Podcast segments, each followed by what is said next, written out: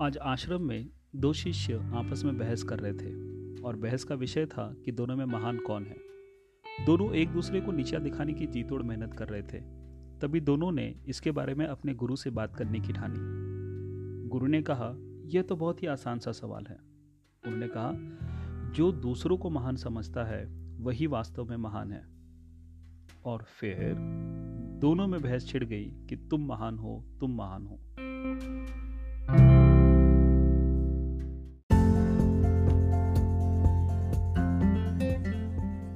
कहानी स्वधर्म। रोज की तरह साधु नहाने के लिए नदी में उतरे। सूर्य को जल चढ़ाते समय अचानक ही उनका ध्यान डूबते हुए बिच्छू पर पड़ा।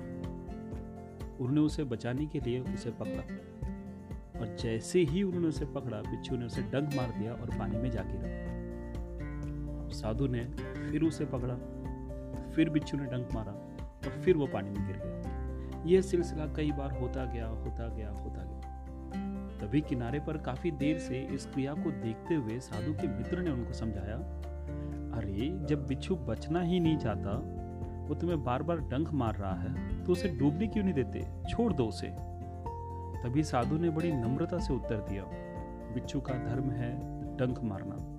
अगर वह इस मुश्किल समय पर भी अपना धर्म नहीं छोड़ रहा है और उसका पालन कर रहा है तो मैं भी उससे अपने धर्म का पालन करना सीख रहा हूँ।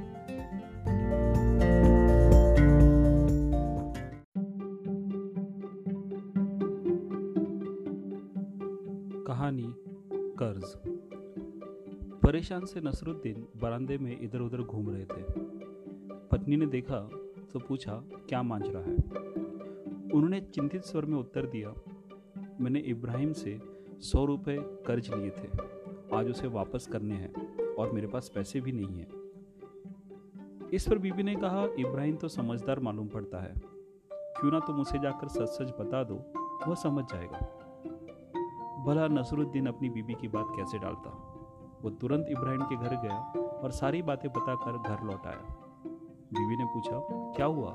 मान गया इब्राहिम? नसरुद्दीन ने बड़ी शांति से उत्तर दिया, पहले तो उन्होंने मेरी बात बड़े ध्यान से सुनी और फिर वो बरामदे में इधर उधर घूमने लगा।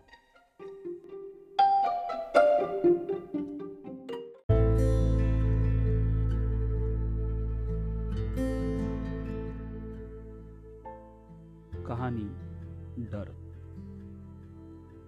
बुक्कड़ राजा अपने आदतों के कारण दिन ब दिन खा खा कर मोटा और बीमार रहने लगा। अपने राजवैद्य के बार बार कम खाने की सलाह से वो काफ़ी परेशान हो गया। अतः उसने एक बड़ी घोषणा करवाई। जो कोई मुझे अच्छा इलाज बताएगा, उसे मैं इनाम दूँगा।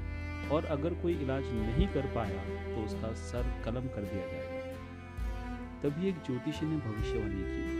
उसने कहा राजा एक महीने से ज़्यादा ज़िंदा नहीं रह पाएगा। वो मर जाएगा। यह सुनकर राजा काफ़ी गुस्सा हुआ और उदास भी हुआ। उसने इस बात की सच्चाई जानने के लिए तुरंत ज्योतिषी को कारावास में डालने का आदेश सुना दिया। अपनी मृत्यु के बारे में सोच सोच कर राजा काफ़ी डरा डरा रहने लगा। उसका किसी भी मन, काम में मन नहीं लग रहा था। उसने तो खाना पीना तक छोड़ दिया था। एक महीना निकल गया, पर राजा की मौत नहीं हुई। राजा काफ़ी प्रसन्न हुआ।